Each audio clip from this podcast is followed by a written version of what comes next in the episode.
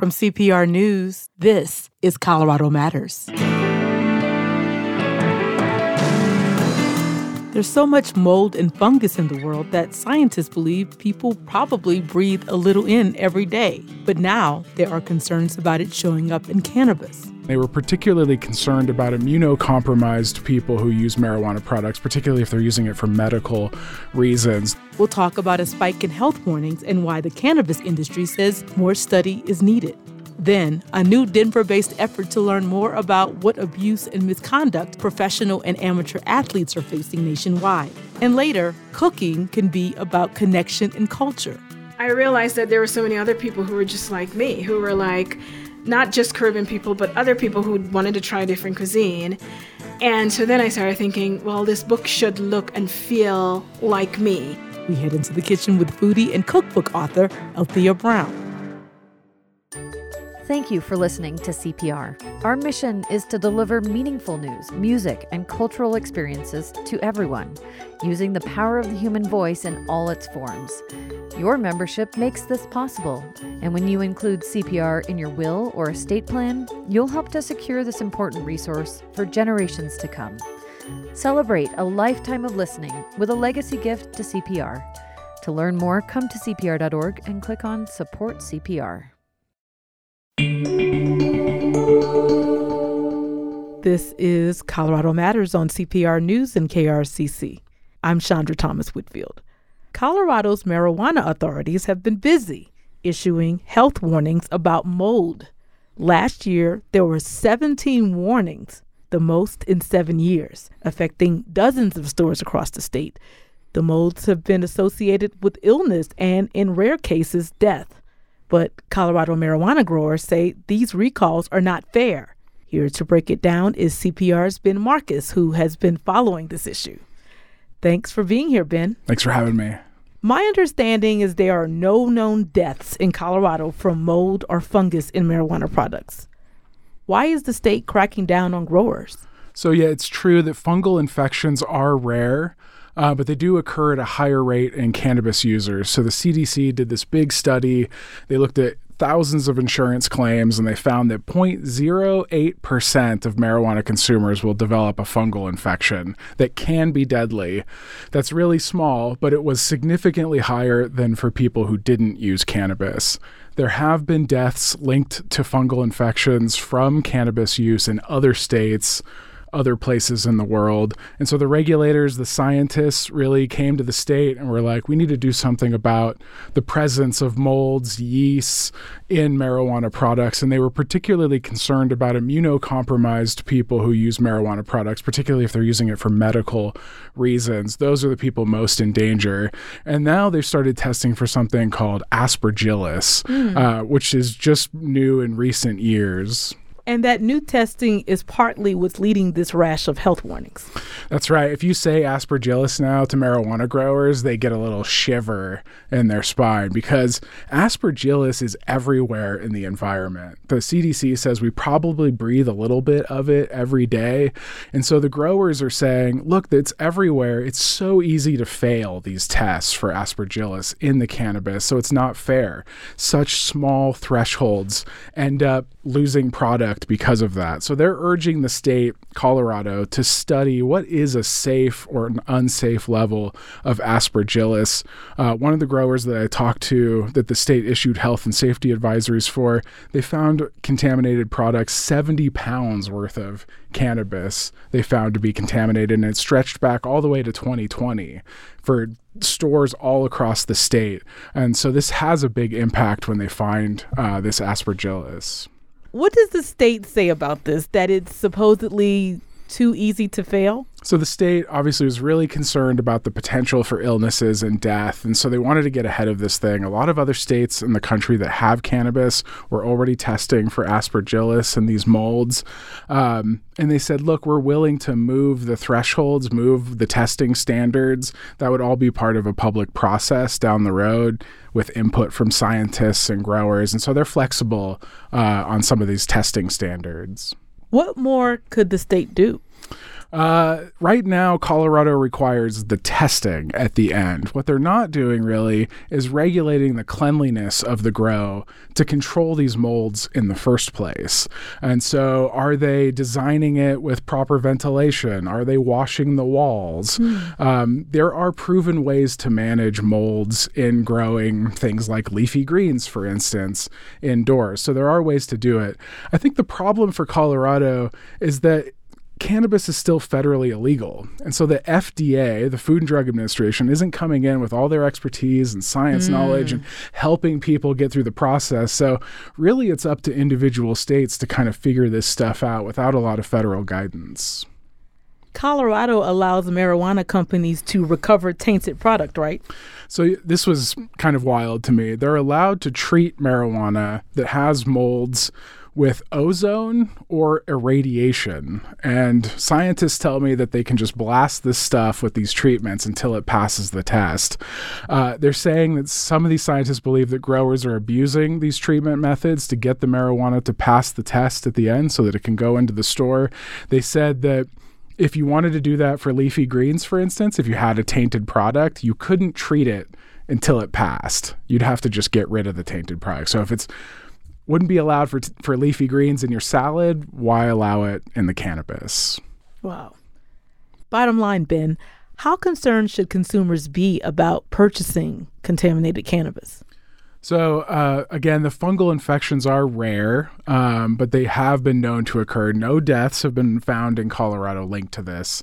Um, if you feel like you want to check and double check that your cannabis is part of one of these health and safety advisories, you can go to the Colorado Marijuana Enforcement Division webpage and see the health and safety advisories. And they have a very detailed list of the things you can look for, different batches, different stores they were sold at, uh, to try to see if maybe your cannabis that you was part of one of these advisories. Mm, very helpful information. Ben, thanks so much for sharing your insights with us today. Thanks for having me again. And I have a new word, aspergillus, in my vocabulary. That was CPR's Ben Markus sharing with us the fallout following Colorado marijuana regulators recalling marijuana products from dozens of dispensaries due to concerns about mold. You may read Ben's reporting on this story on our website, which is cpr.org. The U.S. Center for Safe Sports is launching a survey to better understand the scope of abuse and misconduct that athletes across the country are facing or have faced in professional and amateur sports, from Olympic level athletes down to those who play in the neighborhood soccer league. Adult athletes are invited to complete the 2024 Athlete Culture and Climate Survey starting February 9th. Submissions will be anonymous, and an independent research firm will compile the results and release them publicly just before the Olympic and Paralympic Games get underway in Paris this summer. The center is based here in Denver and was established seven years ago to create accountability in sports following the sex abuse investigation that sent USA Gymnastics doctor Larry Nassar to prison. I spoke with its CEO, Ju'Riese Colón, last spring. Tell us about the work that you do. Sure. So, the Center for Safe Sport was opened in 2017, um, shortly after Larry Nassar was arrested and put in jail. And so, this was at a time where athletes, coaches, the nation, Congress were just very, very angry and wanted to see substantive change when it came to protecting athletes, with particularly within the Olympic and Paralympic movement. And so we opened our doors with a very simple mission, and that is to end abuse in sport.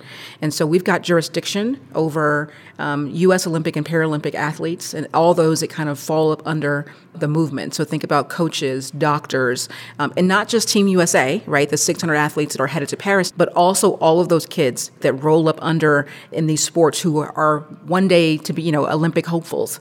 And so we've got a really big mission, a really big task, and we do that in a couple of different ways. One, we really focus in on education because mm. what we mm. found is so very important that those who, particularly who interact with kids, understand how to recognize, report, uh, and respond to uh, sexual, physical, emotional abuse and misconduct, first and foremost.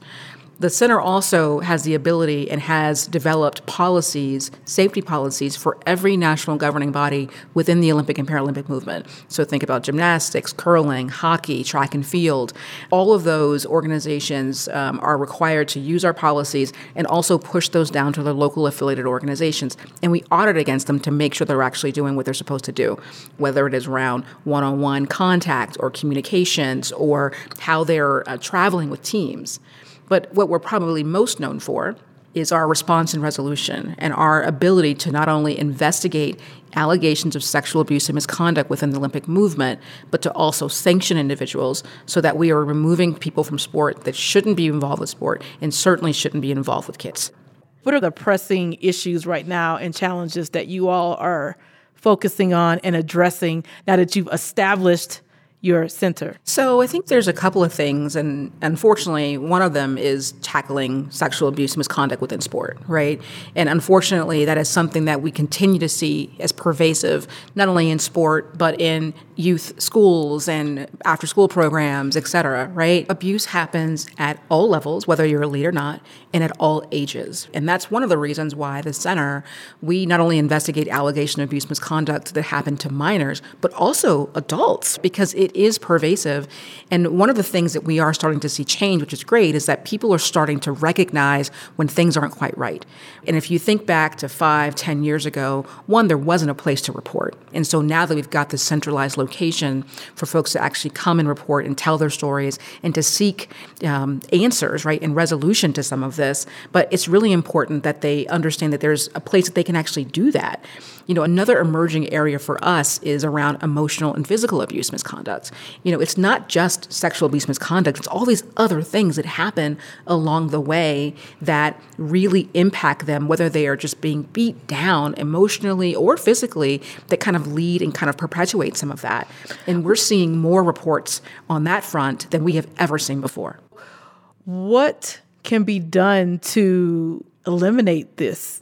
So I think first and foremost, it's this right here, where people are actually talking about it openly and honestly. Nobody really talked about abuse um, in this way before hundreds of women talked about what happened to them with Larry Nassar or the National Women's Soccer League, right, came out and said, hey, this is what happened to me. So I think part of it is, is us continuing to have conversations around it and kind of taking away the stigma from really just acknowledging it and, and, and, admitting that this has happened and for you to be able to seek answers. Sometimes people are embarrassed. They don't want to talk about it because they, one, they just don't want anybody to know and they don't want to be judged. And sometimes they just don't know if anything can happen.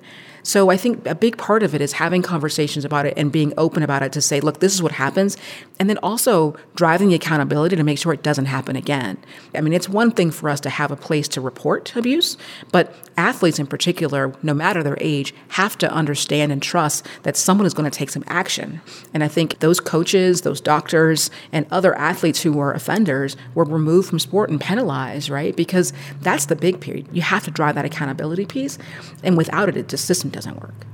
Are there efforts to increase accountability? So we the center is lucky that we have not one but two laws that help drive our work. So in 2017 the Safe Authorization Act was passed and then in 2020 the Empowering Olympic and Amateur Athletes Act of 2020 was passed as well. Both of those laws combined give the center exclusive authority to drive that accountability on the organizational level and the individual level. We've talked about the individual level, right? Investigating cases of, of abuse, removing people from sport. We also work really close with law enforcement, and sometimes those investigations will yield criminal charges as well. Mm. The other part is making sure that organizations are doing what they're supposed to do to protect their athletes, no matter if they're on the road, if they're at practice, if they're going to the games, and who can, and, and no matter what age they are. So, really making sure that these organizations are putting in safety measures in place for all of their athletes, and then following them, and then also driving accountability within their organization. So, if someone is not committed to safety, if someone is allowing abuse to go on, you know, really requiring them to take a cold hard look at that, removing those folks and really making sure that they're living up to, you know, what is the embodiment of being an elite athlete, right? You want to do your best, but you cannot do your best if you are constantly concerned about being abused in some way. So I think it's it's all about making sure that, you know, we are removing people who shouldn't belong, but also driving policies, procedures, actions that are there to help keep athletes safe and make sure that we hold organizations accountable to those. Now, do you have any sense of how prevalent this is in terms of data? You know, it, abuse is a data on abuse is, is kind of difficult. Um, there's been a lot of studies that have been that have been done, and you know you can find some that you know one in four girls will be abused sexually before their age of 18, which is crazy. I think the mm. number is one in um, one in eight boys. That's a lot of kids. If you think about just you know a, a classroom, right? You're going to tell me that there's like eight kids in this classroom that could potentially be abused. So abuse is very pervasive. For us, you know, we have jurisdiction over about 11 to 14 million people at any given time. And when we first opened, we got about 300 reports a year, which we thought at that time was a lot, right? Fast forward to today, we're getting 150 reports every week. So we're getting wow. more reports every month than we did it a year ago. So we know that one abuse continues to be pervasive. But what we also know is that people are starting to report. Um, and so I don't know if we're going to truly ever get a grasp, right, of what the real issue looks like because there, it just, one, it takes a long time for people to disclose in many cases, and sometimes they never do. Are there any efforts that you are doing here that are specific to Colorado? Yeah, so um, about half of my staff are, and with, there's about 125 folks that work for the Center for Safe Sport, are based in the Colorado area, mostly in Denver. And so we do a lot of work, um, particularly around marketing and education to help those folks who live in the state as well. So we're, we're really trying to elevate our name and presence, right? One, just so that people know that we're in their backyard, but also to really drive educational content um, because we want people to take our courses. We want people to learn from what we have. And Colorado is just a magnet for so many sports, right? It just makes sense for us to be here, and it also makes sense for people to use our resources here. How does one get involved and get access to the U.S. Center for Safe Sport programming? Yeah, so visit our website, uscenterforsafesport.org. From there, you can make a report, you can read audits that we do, and most importantly, um, you can take a look at our educational resources, take one of our courses, um, and really start to learn how to recognize, report, and respond to abuse. What do you hope for the future of sports in light of what you do with the U.S. Center for Safe Sport? You know, I think I have many dreams about the Center for Safe Sport, um, but I think one of the the biggest ones, right, and probably the most wildly um, ambitious goals is that we get to a point where we are, are not so focused on resolving allegations of abuse because we have figured out how to prevent it um, and that our time and our energy and the work that we do and the work that governing bodies and organizations do to protect athletes is really about education and that we are stopping things before they escalate to abuse. We will always be available to take reports of abuse, but that's after the fact, right? That means that somebody has been already harmed. My dream is that we get to that before it ever happens so that we don't have to go down that road. Well, since we're talking about kids and sports today, and you also referenced earlier parents, what do they need to know to best protect their child from any type of abuse? You know, parents are integral into the safety of protecting their kids, right? We drop them off and hope for the best, right? Um, but we, it doesn't stop there, right? Just like we wouldn't just, you know, throw any sort of food on the plate, right? We want to make solid choices for kids. Um, and I think one of the things that I think parents can do first and foremost is one, understand what abuse looks like, right? Know some of the warning signs uh, and know what questions to ask their kids. And we've got a lot of scenarios on our website that help facilitate some of those conversations. The other piece is when you're signing your kids up for, you know, basketball camp or you're signing your kids up for a new wrestling gym, um, find out what their safety practices and policies policies are, what is okay there and what's not, so that if you see something, a rule that's being bent or broken, that you know how to recognize that and know what the steps are to report. And I think one of the biggest things um, when you're looking for a new coach, right, and you want to drop your child off to, to learn some new skills and techniques, check the center's centralized disciplinary database. That is where we list all the names of all of the people that we have removed from sports since we have opened. And I think that is a great resource. It's underutilized, but it can give parents some power to understand who and who should and who should not be around their kids. Ju'Riese, thank you. Thank you. Ju'Riese Colón is the CEO of the U.S. Center for Safe Sport, based here in Denver. We spoke last spring.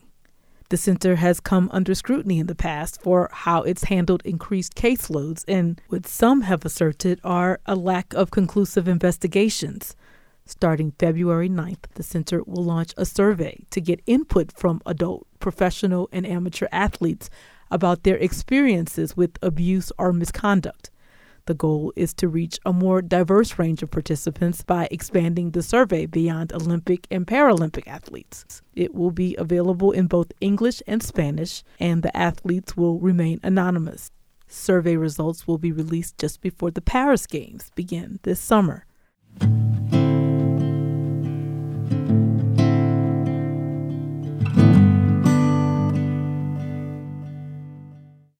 Maybe you've had this experience on social media. You're swiping through puppy videos or recipe hacks, and then you're slammed with ads for free solar panels. If you want to see if your home qualifies for no net cost solar, then click Learn More below. Don't go out of pocket for solar when you don't have to. A listener asked us through Colorado Wonders if those deals are legit. CPR's climate and environment reporter, Sam Brasch, has answers. Mei Chin started coming across these ads about a year and a half ago. That's when she and her family moved from New York City to Denver. You know, one of the things that we did want when we got here was to put in solar because there's so much sun, right? So she started Googling around and talking to neighbors. And pretty quickly, these promotions were all over her Instagram feed. Would you take a Tesla Powerwall and brand new solar panels at no cost? They'll even pay you a few thousand dollars in tax credits as an incentive. So if you want to see if you qualify for this billion dollar stimulus program, click the button below this video and take our free 60 second survey today you know, it's like one of those crummy algorithmic things, right? You are interested in sustainable housing or whatever, and they just start popping up. Chin thought these ads seemed scammy, but she still figured rooftop solar could be a good deal for her family. So she got a bid from a local solar co op, a group that did not take out these ads. And the quoted price, it wasn't free. It didn't involve getting paid by the government, and the contractor was not about to throw in a free Tesla Powerwall. The total cost was $14,000. I'm like, okay, so how are we going from pay nothing to 14 grand with a company that's reputable? And if it is all a scam, she wants to know what's behind it. Like, who benefits from tricking people into the promise of free solar? To figure that out, I called one guy who, let's just say, is not a fan of these ads. I hate these guys. I just wish they'd go away. I just don't know how. This is Mike Kruger. He leads the Colorado Solar and Storage Association, a trade group representing actual solar installers. And he says his members are not the ones taking out these ads. These companies simply are what are called lead generation companies, and they will sell your name, your address, and your uh, contact information for pennies. So that that's why, like, when I click one of these links, it's usually the first thing I see is like take this quick survey where I input my like name and address and phone number. Yep. Yeah. Simply, all they're going to do then is put that into an Excel spreadsheet, and they might say, you know, here's ten thousand names for a hundred bucks. Kruger says those leads rarely result in sales, and the small benefit isn't worth a shady reputation. It, it, it doesn't put the industry in a good light. There's no question. But I, I don't know how to shut these guys down. And Kruger has tried. He asked the state attorney general's office for help, but it told him the ads didn't qualify as fraud because customers eventually get a contract with a real price tag. He says social media companies have been reluctant to police the issue too, and while the federal government offers solar shopping tips, it's not shutting down these misleading ads. So right now, Kruger is just telling people if it sounds too good to be true, it probably is. Who wouldn't want a free solar system. That sounds amazing, right? I'd also like a unicorn and, you know, uh, a garden in my backyard that grows itself. But those, that's not how it works. In reality, he says solar is a major investment, usually around fifteen to twenty thousand dollars. In Colorado, customers can take advantage of an expanded federal tax credit and use solar to offset their electricity bill.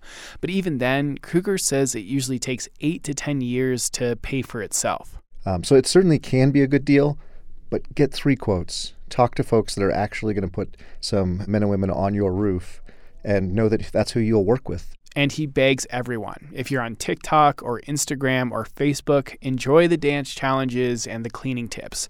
But if you see these solar ads, just keep scrolling. I'm Sam Brasch, CPR News. Do you have a question about life in Colorado that you'd like answered? Ask us at cpr.org slash Colorado Wonders, and we may answer it on the air and online. This is Colorado Matters from CPR News and KRCC. Among Colorado's most common wildflowers, high in the tundra, is a bright and showy bloom that looks somewhat like a buttercup. The little yellow alpine avens is adapted to high altitudes. Its leaves are thick to retain moisture in cold and drying winds, and a red pigment allows the avens to sprout early and last a little longer in a very short growing season. In fact, the leaves turn a beautiful red late in summer and provide a pop of color amid the browning tundra. Animals are generally not attracted to the flower because it contains a lot of bitter and potentially harmful tannin. So, why does the perky little pika gather bright yellow avens? It turns out that tannin actually preserves the other grasses and flowers stored in pika hay piles. After the tannin degrades, the pika does finally consume the avens blossoms. A Colorado postcard from CPR with support from Coble and Company. This is Colorado Matters from CPR News and KRCC. I'm Chandra Thomas Whitfield. Now we're going to tempt your taste buds with Guyanese cooking. It's our latest story about people who've moved to the U.S. and built cultural connections and careers through food. CPR's Elaine Tassy introduces us to Althea Brown, whose new cookbook is called Caribbean Paleo. Hi, I'm Althea, and welcome to my kitchen. I do my food photography and my videos here. Althea Brown started a food blog about a decade ago when she came to Colorado for her husband's job. Maybe you're already one of the 62,000 plus people who follow her on YouTube or the 165,000 on TikTok. She records videos right here in her kitchen in Aurora. We'll talk about how cooking went from a hobby to a profession where now sometimes people just call her the Metemgee lady. Metemgee is a soup or a stew, depending on how you look at it, in Guyana that's made with root vegetables cooked in coconut milk and served with fried fish or steamed okra. And sometimes people add a little bit of saltfish in there. So just deliciousness. And I named my blog Metemgee because one, it's the thing that my grandmother made that I absolutely could not nail but loved. And so I thought, okay, I'm going to name this blog Metemgee so it forces me to perfect this dish. And because every time I think about it, I think about her. Oh, okay. What would you consider to be distinctive about Guyanese cuisine? Guyanese food has a lot of similarities with Caribbean food. We have six different cultures, that's what separates us a little. So we have our native Guyanese people, Amerindians. We have Afro Guyanese, who were descendants of enslaved Africans. We have Indo Guyanese, who were descendants of Indian people that came for indentured servitude. And so those foods influence what our food looks like. So you have a lot of fusion things happening. You have a lot of an Afro Guyanese household might make curry, but you might see some seasoning and some ingredients that are not necessarily in a traditional curry because they have those African influences in there, right? Today, while we talk, we're making one of those Caribbean curries and roti, which is a traditional kind of a bread that's helped make her food famous. First, Althea starts on the curry with Japanese sweet potatoes and pumpkin. What Caribbean people call pumpkin, but it's actually calabaza squash. So basically, any gourd that has an orange flesh, we call pumpkin. So some people even call butternut squash pumpkin. So just keep that in mind when you talk to a Caribbean person. It could be anything from this squash to butternut squash to kabocha squash. As long as it's a squash and it looks like this, it's pumpkin. It's such a cold day today. I feel like this is the best dish. And we're making it how my mom taught me, which is to always make a little masala before you do anything else. She takes some garlic and onions, blends it up. Okay. And of course, my mom just grinds this. She does not put it in a food processor. So she would use a mortar and pestle? Yes, she would use a mortar and pestle or what we call a sil and lora in Guyana. And it's basically a mortar pestle, but it's a square brick and then a round brick. And then you just grind everything on it. It's a very like old school mortar and pestle. Remember she talked about Indian influences? She takes spices from a box like the one I've seen in an Indian kitchen. It has little compartments for each colorful ground spice. She chooses some to make a masala paste. She takes some coriander, dark ground cumin, and some curry powders.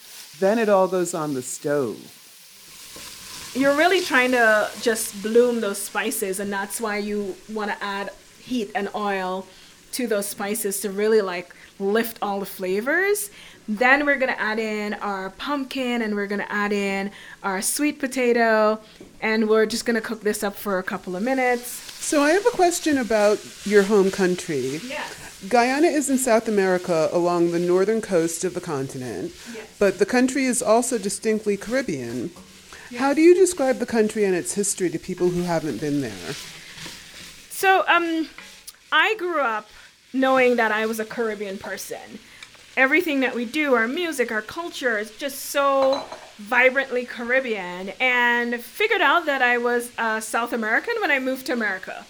When suddenly people would say, like, where are you from? Like, I'm from the Caribbean. They're like, which island? I'm like, ah, no, Guyana. It's in South America. And then I'd have to try and explain, like, why Guyana was Caribbean. We're Caribbean because we um, are very much connected to other Caribbean countries that had a history of British colonization. Mhm. So imagine that Britain ha- Britain had a bunch of colonies, and they're like, we need to keep our colonies connected.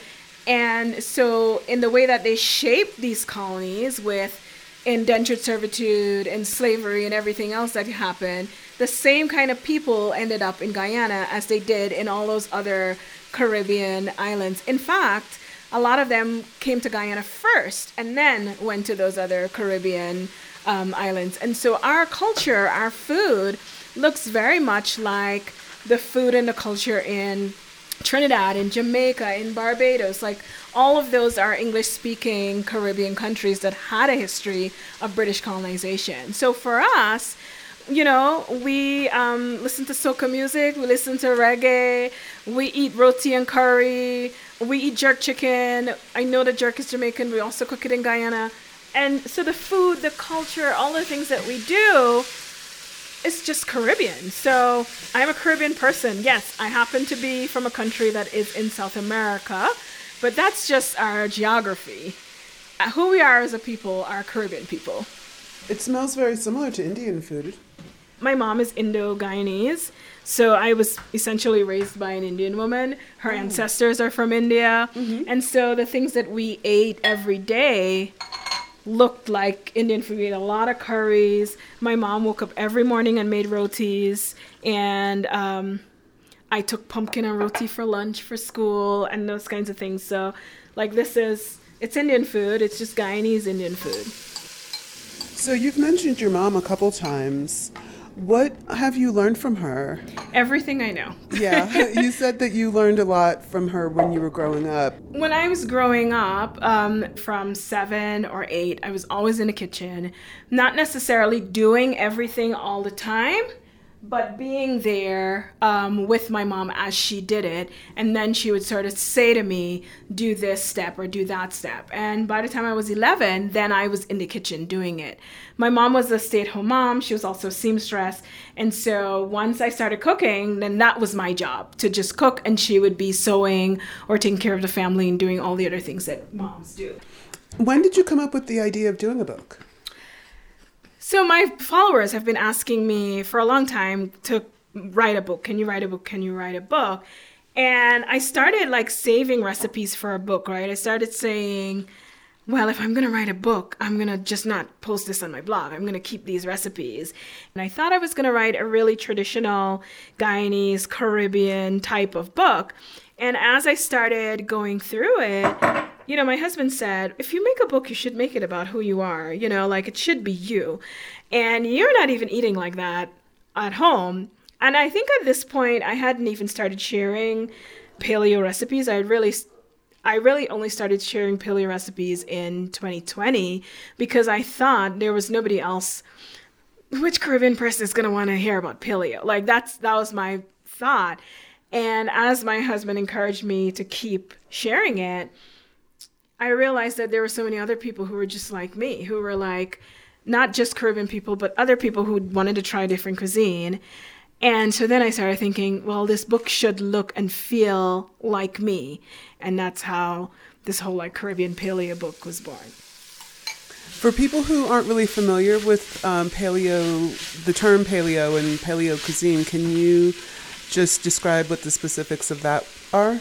Paleo really encourages you to eat an anti inflammatory diet, and really it talks about eating the way our ancestors would have eaten, the way cave people would have eaten. They wouldn't have had all of access to all of these like highly processed um, food, convenience food, we would have had to hunt and gather our food, right? And so going back to those principles of what can you hunt, what can you gather? Well, you can hunt lots of protein, you can gather lots of nuts and vegetables, and so that's the foundation for paleo.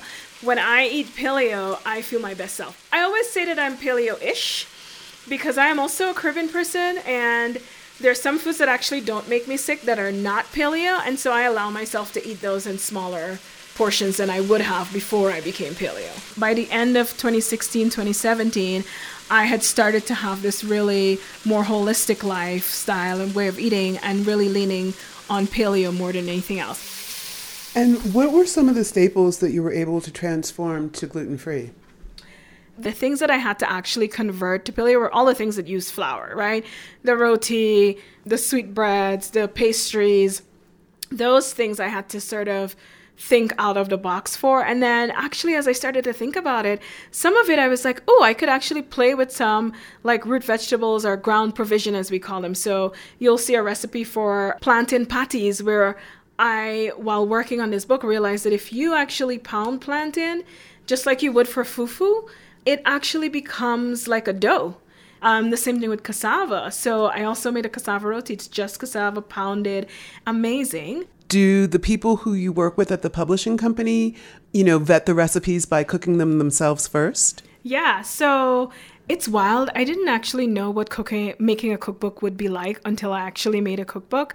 Several people will make some of the recipes. They don't make all, but they'll make a few from each chapter to see things like not necessarily if it tastes good, but if the steps make sense, if it's missing anything, if you get a finished product at the end. And remember, with Caribbean food, they don't necessarily have a point of reference, so they can't tell if this tastes authentic or not. They just know that, okay, it tastes like something that's edible, it tastes like something's good. One of the most scary things is putting a book out there and waiting for Caribbean people to say whether or not it tastes good. Can you talk a little bit about, you know, developing a following as a food blogger and even the decision and the idea to become one? So I started my blog in 2013. I wanted my food to be as good as my mom's food. Like I didn't want to try and figure that out. So I started recording all the things that she was telling me. I started measuring and being very specific about how I would cook things and I started sharing it with my friends and my friends were like, "Wow, this came out perfect when I tried it. You should start a blog." And that's how the blog was started. And um, you know, we got Metemgee. We're we're going through the phases, and I shared a roti recipe um, very early on and made a YouTube video. I made this video with my iPad.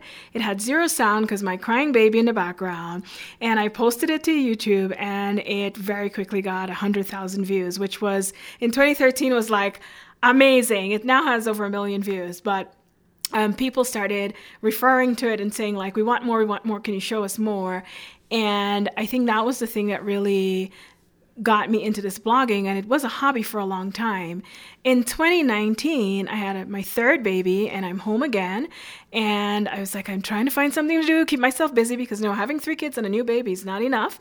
And my husband says to me um, you know you have your blog why don't you try making that a full time thing and really focusing on it and doing it and give it a good go? And if it doesn't work out, then find yourself something else to do or whatever. And so I was like, all right, you know what? I'll take your challenge and I'll do it. And so in 2019, I got a schedule. I started sharing more often than I did in the past.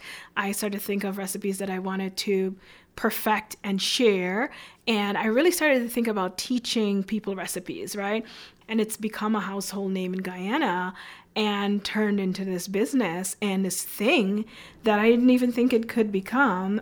Because So, do you yeah. get revenue from your blog?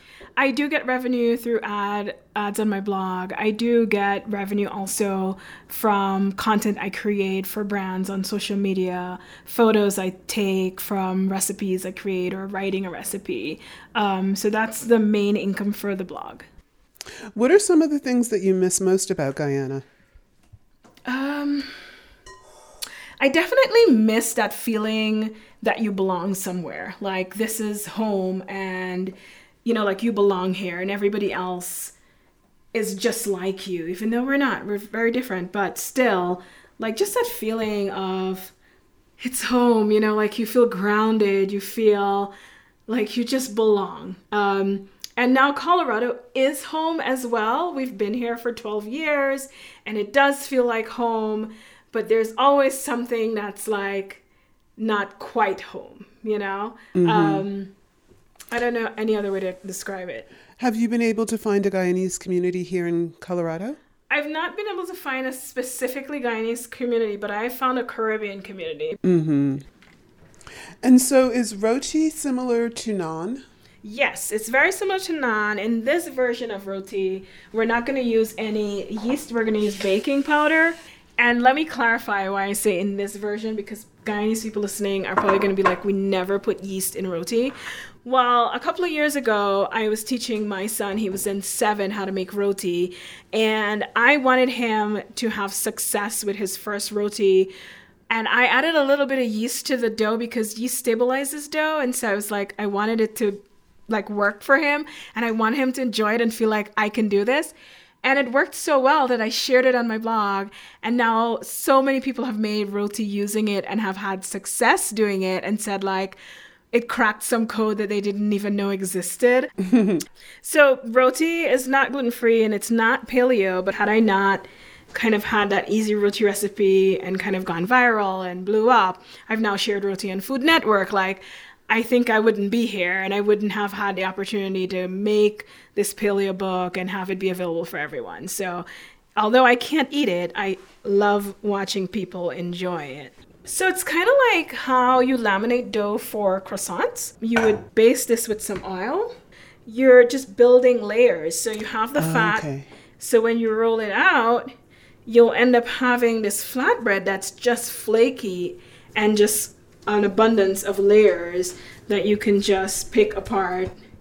And because Colorado is so dry, I have to make sure these guys are really oiled or they'll start flaking on the top and getting crusty and then it won't be that great.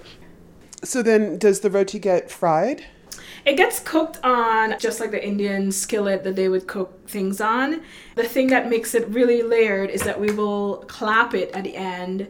And that's the one thing that Guyanese people do to their pots is that um, other cultures don't really do. What does that mean, clapping?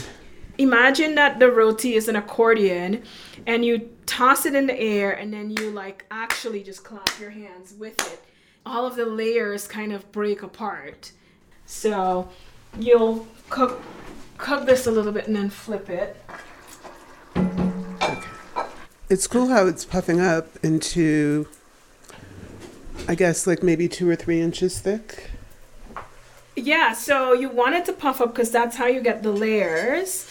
And then as soon as you take it off the heat, you're gonna clap the roti. So you fold it in half and then you just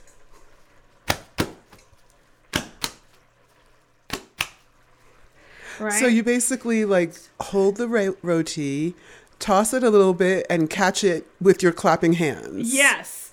I've Toss it a never seen anybody do that before. And then you do it like that. And you could just eat that. Okay. I'll- Yeah. I, I'll, I'll do as you say. Can I take a little tear of it? Yeah.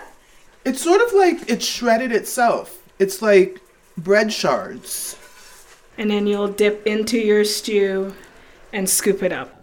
So, in the introduction of the book, you wrote that you came to the US when you were 18 years old. Yeah. And now you're 41? Yeah. And you say that the fact that I've now lived longer in the US than I have in my birth country is still daunting to me. Why is that daunting? Because I feel like um, I didn't choose to come to America. I came to America with my family, right? Um, I was in high school. Um, the immigrant story is, you know, your family sends for you, and whenever those papers come through, you leave in the night and you go. I feel like I actually left in the night because I was in high school. I was going to go to law school and all this sort of stuff. So even when I was living in New York and I'd finished college and now I'm working in marketing and like living the New York City life, like somewhere in there, I'd felt that I was going to return home. And the years just went on. And even now, where I'm like doing so much more in Guyana, like I feel fulfilled that I'm doing so much more in Guyana. Like going there and launched my cookbook in Guyana. That's where I did the first event. It feels like it's so daunting. Like, how did you end up being here for so long? You know? And I don't think I had a plan of like how I was going to get home, but I just knew that some point I was going to return back home and like have a life at home. And do you still have that dream? I do. I do still have that dream, whether it is when my kids are young enough to understand and appreciate the culture or in retirement. Like at some point, I am going to return home. Okay, so I'm going to put yeah. some on my plate. This smells really good. While we've been talking, the curry finished sizzling and the roti is all clapped. Now Althea will show me how to eat it grab some roti, put it on your plate, and then you're gonna just rip pieces of the roti, scoop up that um, stew or curry actually, because this is a curry, and then enjoy.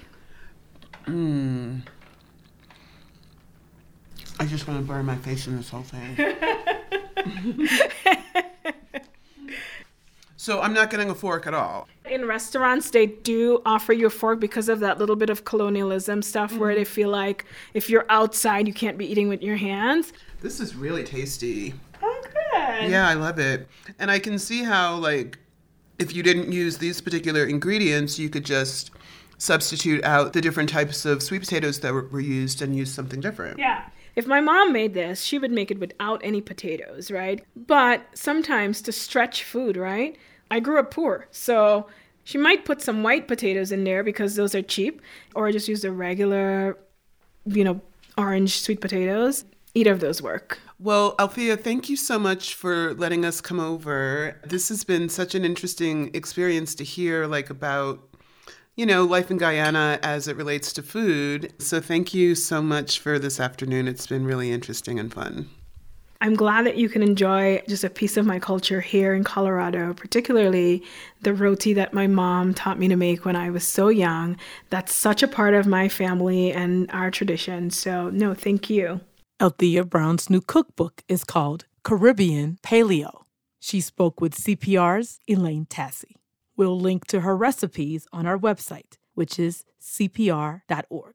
You will know it is time to turn the page when you hear the chimes ring like this. There's still time to join us for Turn the Page with Colorado Matters. Our next book to read together is called Heartbreak A Personal and Scientific Journey.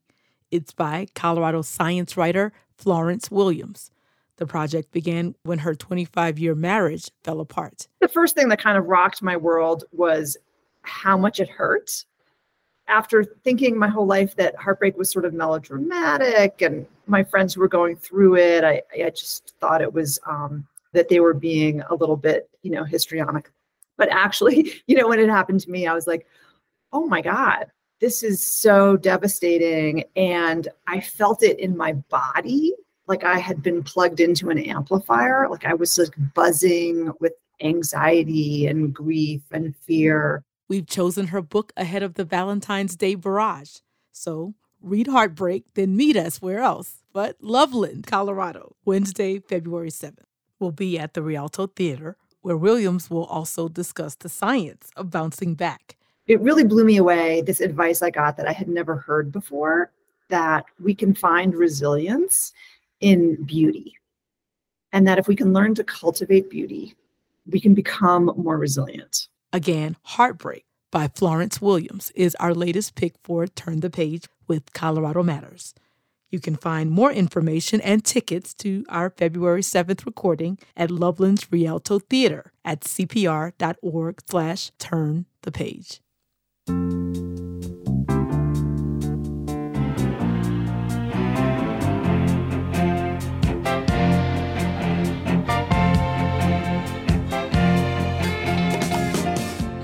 Thanks for joining us today and to the Colorado Matters team.